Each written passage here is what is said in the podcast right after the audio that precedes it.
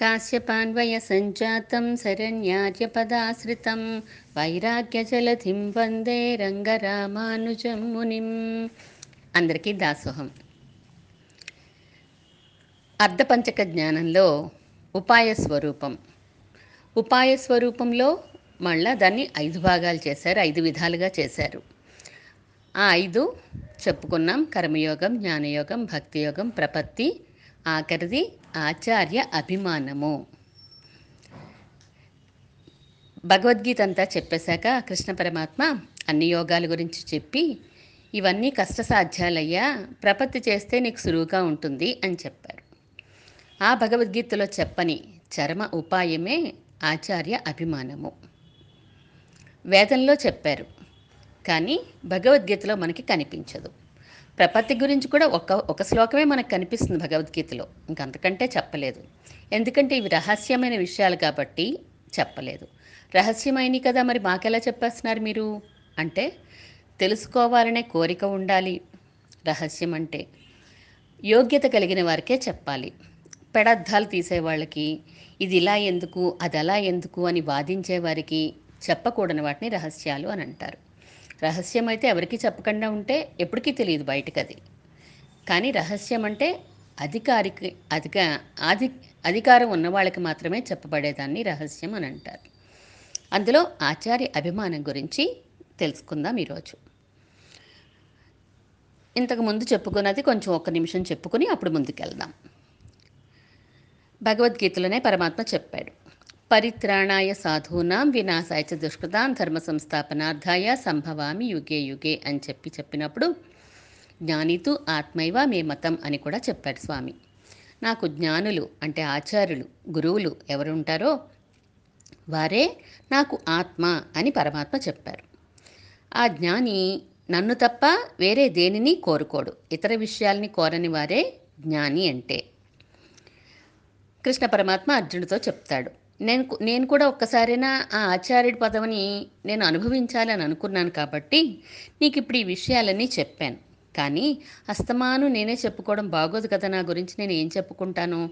అందువలన నా తరపున నా గురించి చెప్పేవాళ్ళని పంపిస్తాను. వాళ్ళు నాకు ఆత్మ లాంటి వారు. తమ అనుష్ఠానం ఉంటుందే జ్ఞానము అనుష్ఠానము ద్వారా నా గురించి తెలియచేస్తారు అని కృష్ణ పరమాత్మ అర్జునుడితో చెప్తాడు. పరిత్రాణాయ సాధూనాం అనే చోట వ్యాఖ్యానంలో చెప్తారు. ఆచార్యులను అంటే జ్ఞానులను తాను విడిచిపెట్టి ఉండలేడు కనుక వారితో పాటు వారి శరీరంలో వేయించేసి ఉంటాడు పరమాత్మ అని కూడా చెప్పుకున్నాం మనం. ఎంత గొప్ప అండి భగవంతుడు పరమాత్మకే ఆత్మగా ఉండడం అంటే ఎంత గొప్పది అసలు? పరమాత్మ కంటే ఎక్కువనే కదా అర్థం అది. పరమాత్మ కంటే గొప్పవాడనే కదా. ఆచార్యుడనేవారు భగవంతునితో సమానము భగవంతుని కంటే అధికము. భగవంతుని భగవంతుడు ఆచార్య శరీరం అంటే అభిమానించి అందులో వేయించేసి ఉంటారు కాబట్టి ఒక్కొక్క అవయవంలోనూ ఇద్దరేసి దివ్యదేశ పెరుమాళ్ళు వేయించేసి ఉంటారని చెప్పుకున్నాం. అందువలన ఆచార్యులతో సమానము ఆచార్య దేహంలో ఉన్నారు కాబట్టి. కానీ పరమాత్మకే ఆత్మగా ఉన్నారు కాబట్టి భగవంతుడి కంటే ఎక్కువని చెప్పుకోవచ్చు మనం. ఏంటి ఏదో ఒకటి ఇష్టం వచ్చినట్లు చెప్పేస్తున్నారు మీరు? మీకు అవకాశం ఇచ్చాం కదా అని మీరు ఏది చెప్పేస్తే అది మేము వింటామా? దీనికి ఏదైనా ప్రమాణం ఉందా? అంటే దీనికి ఉపనిషత్తుల్లో ఇంకా శ్లోకాలు ఉన్నాయి. నేను ఒక శ్లోకం చెప్తున్నాను. ఎస్య దేవే పరాభక్తి యథా దేవే తదా గురౌ తస్యైతే కదితా హ్యార్థా హ్యర్థా ప్రకాశంతే మహాత్మన. ఇది శ్వేతాస్వతర ఉపనిషత్తులో ఒక శ్లోకం. దీంట్లో చెప్తున్నారు భగవంతుని మీద భగవంతుని మీద మీరు ఎంత ప్రేమ చేస్తారో భక్తిని చేస్తారో అంతటి భక్తిని ప్రేమని ఆచార్యులందు చేస్తారో ఎవరు చేస్తారో వారికే వారికి మాత్రమే భగవత్ తత్వం కానీ లేదా ఉపనిషత్ విషయాలు కానీ తెలుస్తాయి అంటున్నారు. అంటే భగవంతుని అందు చేసేటంత ప్రేమ మనం ఆచార్యులందు కూడా చేస్తే అటువంటి వారికి మాత్రమే ఇద్దరి యందు సమానమైన ప్రేమను చూపించే వారికి మాత్రమే ఉపనిషత్ విషయాలు తెలుస్తాయి అర్థమవుతాయి అని చెప్తున్నారు ఉపనిషత్తులో. ఆచార్యుడు ఏ ఎలా ఏం చేస్తూ ఉంటాడు? పరమాత్మ ఏం చేస్తూ ఉంటాడు? ఇంద్రియాలకి గోచరించడు పరమాత్మ. మన ఇంద్రియాలకు కనిపిస్తాడండి? కనిపించడు. కానీ ఆచార్యులు మన ఇంద్రియాలకి కనిపిస్తూ ఉంటారు మనల్ని అలరిస్తూ ఉంటారు ఆచార్యులు. శాస్త్రంలో చెప్పారు భగవంతుడు ఇలా ఉంటాడు అలా ఉంటాడు అని అంతే. మనం దాన్ని బట్టి ఊహించుకుంటున్నాము. ఇలా అలాగా మనం ఓ పించె వేసి ఓ కోదండ వేసి మనం విగ్ర బొమ్మలు గీసుకుంటున్నాము చేయించుకుంటున్నాము ఆరాధన చేస్తున్నాము. కానీ ఆచార్య విషయంలో మనం ఊహించుకోకర్లా. ప్రత్యక్షంగా ఎదురుగుండా చూడొచ్చు మనం ఆచార్యుల్ని. ప్రత్యక్షంగా చూసి అనుభవించే అవకాశం ఆచార్యుల విషయంలో మనకి దక్కుతుంది. మన మీద తనకుండే వాత్సల్యము కృప దయ జాలి ఇటువంటి గుణాలన్నీ కూడా కనిపించకుండా వర్షిస్తాడు పరమాత్మ. కానీ ఆచార్యులు తన చూపుల ద్వారా వర్షిస్తారు తన మాటల ద్వారా వర్షిస్తారు చేతల ద్వారా వర్షిస్తారు. మన మీద ఆయనకుండే ప్రేమని అనురాగాన్ని అభిమానాన్ని ఆదరాన్ని అన్నీ కురిపించి ముంచేస్తారు మనల్ని ఆచార్యులు. ఆచార్యుని ఆశ్రయిస్తే అది ఎప్పటికీ వ్యర్థం అవ్వదండి. పరమాత్మను ఆశ్రయిస్తే ఏమో వ్యర్థం అవ్వచ్చేమో తెలియదు కానీ పరమ ఆచార్యుని ఆశ్రయించినప్పుడు అది మాత్రం ఎప్పటికీ వ్యర్థం అవ్వదు.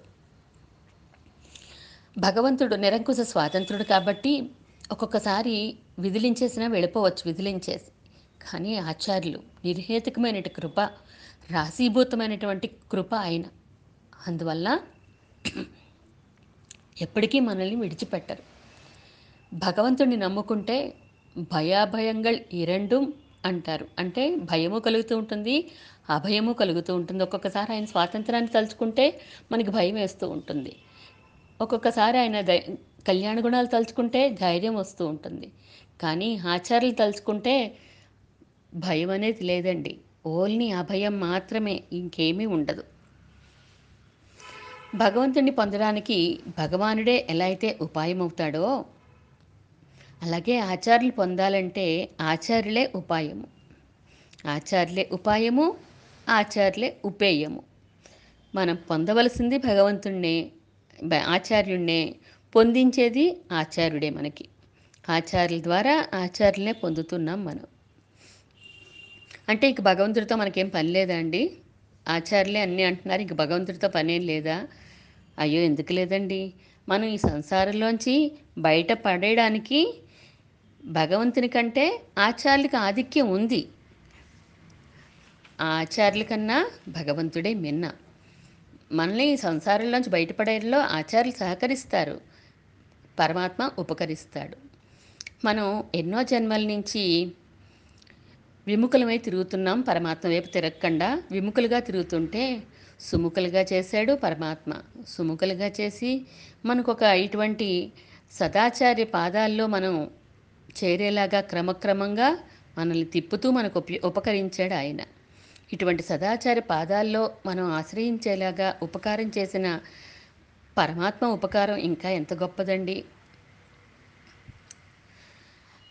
ఈనాడు మనం భగవంతుణ్ణి అనన్య ప్రయోజనంగా అంటే ఇంకా నాకు వేరే ప్రయోజనం ఏం లేదయ్యా నీకు మంగళాశాసనం చేయడమే నాకు ప్రయోజనం అన్నట్టుగా భగవంతునికి మంగళాశాసనం చేయగలిగే స్థితిని ఎవరిచ్చారు మనకి? ఆచార్యులు ఇచ్చారు ఆచార్యుల్ని ఆశ్రయించేలాగా మనలో విముఖతను పోగొట్టి సుముఖతను కలిగించింది ఆచార్యులు. సారీ మళ్ళీ చెప్తానండి నాకు మనసంత ఇదైపోయింది. మన విముఖతని పోగొట్టి ఆచార్యను ఆశ్రయించేలా చేసింది భగవంతుడు. అటువంటి భగవంతుడికి ఏ ప్రయోజనం ఆశించకుండా మంగళాశాసనం చేసేలాగా మనల్ని తీర్చిదిద్దిన వారు ఆచార్యులు. పరమాత్మకి మనం పరమాత్మ వల్ల ఆచార్యులు పొందుతున్నాము ఆచార్యుల వలన పరమాత్మని పొందుతున్నాము. ఆచార్య లాభం భగవానాలే భగవల్లాభం ఆచార్యనాలే అంటారు. ఇద్దరు ఆచార్యుల వల్ల ఆయన మళ్ళీ భగవంతుడి వల్ల ఈయన ఆచార్యులు లభిస్తున్నారు. ఇద్దరికీ సమానమైన ప్రేమ అధి స్థాయి మనం ఇవ్వాలి అంటున్నారు. ఆచార్యులను ఆశ్రయించేసి నేను కదా ఆచార్యులను ఆశ్రయించాను నాకు ఇంక భయమేముంది? అని కానీ నేను ఆశ్రయించకపోతే ఆచార్యులకు సేవలు ఎవరు చేస్తారు? అని కానీ నేను ఆశ్రయించడం వల్ల ఆచార్యులకే కీర్తి వస్తుంది. అని కానీ కొన్నాళ్ళు నేను సేవలు చేయడం మానేస్తే అప్పుడు ఆచార్యులకు తెలిసి వస్తుంది నా విలువ ఏంటో అని అనుకోవడం కానీ ఇవన్నీ దోషాలే అపచారాలే. అహంకారం పోకుండా మనం ఆచార్యని ఆశ్రయించి ఉంటే దానివల్ల ఉపకారం ఏమీ ఉండదు కదా. అహంకారం పోతేనే ఆచార్యని ఆశ్రయించడం వల్ల ఉపకారం ఉంటుంది. లే నేనే ఆశ్రయించాను అని అనుకోవడం దోషం అవుతుంది కదా. పరమాత్మ వలన మనం ఆచార్యులను ఆశ్రయించగలుగుతున్నాం కాబట్టి ఇందులో ఆయన సహకారమే తప్ప మన ప్రయత్నం అంటూ ఏమీ లేదు కదా. మరి ఉపాయం ఏంటండి అయితేని? అంటే ఆచార్య అభిమానమే ఉత్తారకము అన్నారు. అంటే మనం ఆచార్యులు పలానా ఆచార్యులు శిష్యులమండి అని మనం చెప్పుకుంటాం. నేను కాకినాడ శ్రీ రంగరామాజీ స్వామి శిష్యురాలండి అని నేను చెప్పుకుంటాను. కాదు. ఆచార్యులు చెప్పుకోవాలి. పలానా వారు నా శిష్యులు అని చెప్పి ఆచార్యులు చెప్పుకుంటే అది మనకి ఉత్తారకం అవుతుంది. అది మనకి మేలు చేస్తుంది. పలానా వారి మా ఆచార్యులు ఆచార్యులను ఎన్నిసార్లు చెప్పుకున్నా రాని ఫలితం ఆచార్యులు ఒక్కసారి వీడు నావాడు అనే అభిమానం మనం పొందగలిగితే ఆచార్యుల అభిమానాన్ని మనం పొందగలిగితే దాంతో మన జీవితం ధన్యమైపోతుంది. నాకు పిఎం తెలుసండి నాకు పిఎం మోడీ తెలుసండి అని మనం ఎన్నిసార్లు అనుకున్న ఉపయోగం ఏమీ లేదు.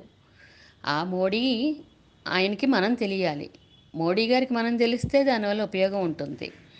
పిఎం మోడీ అందరికీ తెలుసు. ఈ దేశంలో ఉన్న వాళ్ళకే కాదు ప్రపంచం అందరికీ తెలుసు. కానీ దానివల్ల ఉపయోగం ఏమీ జరగదు కదా. ఆ మోడీ గారు నావాడు ఈడు అని అనుకుంటే మనకి ఉపయోగమే అది. అలా ఆచార్యులు మనల్ని అభిమానించాలి. అది మనకి ఉత్తారకం అవుతుంది. అదే ఉత్తారకం. అది ఉత్తారకం కాదు అదే ఉత్తారకం. ఆచార్య అభిమానమే ఉత్తారకం. దీన్ని ఎంతో జాగ్రత్తగా శ్రీవచన భూషణం అనే గ్రంథంలో చివరిలో చెప్తారు. ఒక రత్నాన్ని చూడండి పెట్టిలో పెట్టి పెట్టిలో పెట్టి పెట్టిలో పెట్టి లోపల ఎంత జాగ్రత్తగా దాస్తాం మనం విలువైందైతే. అలాగే ఈ విషయాన్ని నాలుగు ప్రకరణాలు మధ్యలో దాచారన్నమాట అండి. నాలుగో ప్రకరణంలో చివరిలో చెప్తారు. ఇది అసలు మనం పొందవలసింది ఇది అని. ఇంకా భగవంతుణ్ణి పొందడానికైనా ఇంకా ఏదైనా చెయ్యాలేమో కానీ ప్రపత్తి చేసినా ఆచార విషయంలో అసలు ఆ కొంచెం కూడా చెయ్యక్కర్లేదు మనం. ఆచార్యులు మనల్ని నచ్చేలా ఉంటే చాలు మనం మెచ్చేలా ఉంటే చాలు. ఆచార్యులు నచ్చేలా మన ప్రవర్తన ఉంటే మనకి సరిపోతుంది అసలు. ఆయన ఆచార్యులు మన దగ్గర నుంచి ఏమైనా ఆశిస్తారా? ఏమీ ఆశించరు ప్రయోజనం ఏమీ. ఆయన కూడా నిర్హేతుకంగానే మనల్ని అభిమానిస్తారు కదా. ఏ అపాయం కలగకుండా మనల్ని జాగ్రత్తగా ముందుకు తీసుకెళ్తూ ఉంటారు ఆచార్యులు. వీడు నావాడు అని అనుకుంటే చాలు మనం ఈ సంసారం నుంచి బయటపడిపోయినట్టే.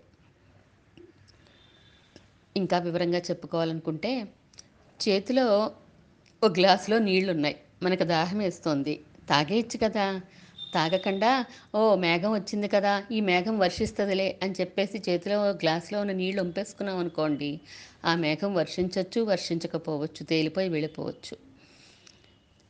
చాలా సా కష్టసాధ్యమైన విషయం కదా అది. మనం అనుకున్నప్పుడే కురవాలనుకుంటే మేఘం కురవదు. అలాగే దుర్లభమైన భగవంతుణ్ణి మనం రక్షకుడుగా అనుకోకుండా మన కళ్ళెదురుగుండా సులభంగా మనకి అందుబాటులో ఉన్నటువంటి ఆచారాలు వదిలేసుకుని ఎక్కడో పరంపదల్లోనో పాల్కడలోనో అంతర్యామిగానో లేకపోతే విభవావతారాలుగానో లేదా అర్చామూర్తిగానో స్వామి ఉన్నా వాటన్నిటికంటే సులభోపాయం ఆచార్యులను ఆశ్రయించడం ఆచార్య అభిమానాన్ని మనం పొందడం.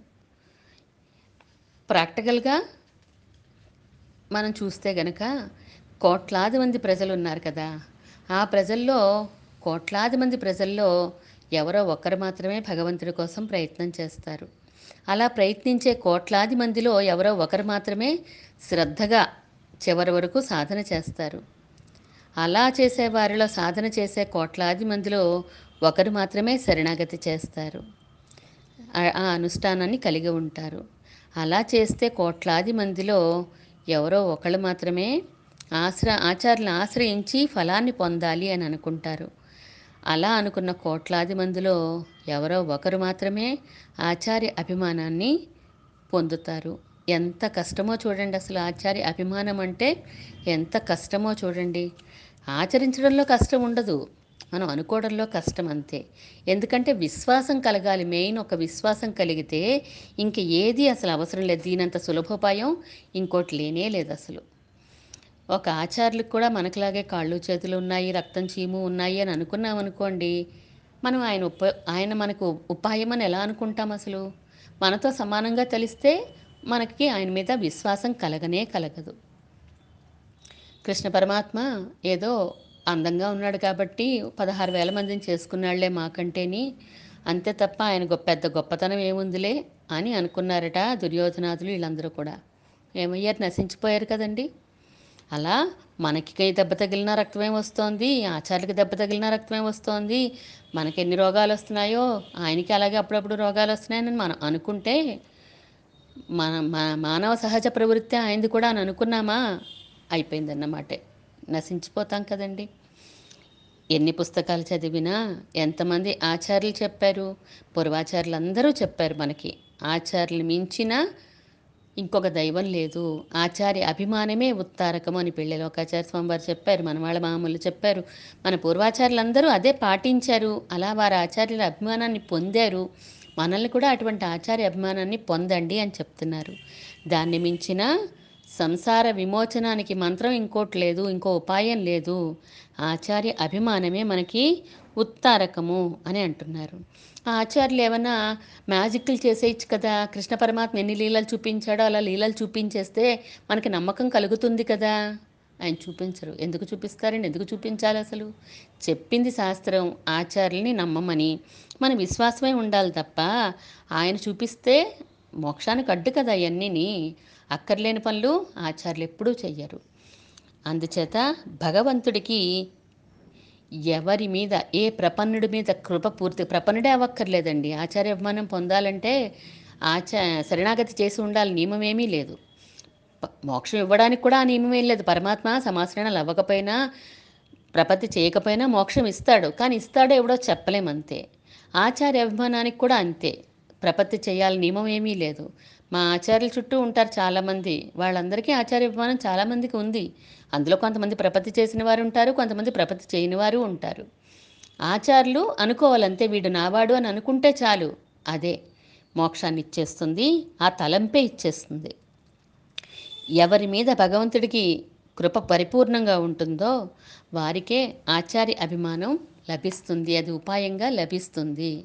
మనం ఇక్కడి నుంచి అక్కడికి వెళ్ళిపోవాలంటే ఆ ఆచార్యుల అభిమానాన్ని పొందితే చాలు తప్ప అంతకంటే వేరే ఏమీ అక్కర్లేదు అని ఆచార్య అభిమానాన్నే ఐదవ ఉపా ఐదవ ఉపాయ స్వరూపంగా పెళ్ళి లోకాచార్య స్వామి వారు మనకి అనుగ్రహించారు.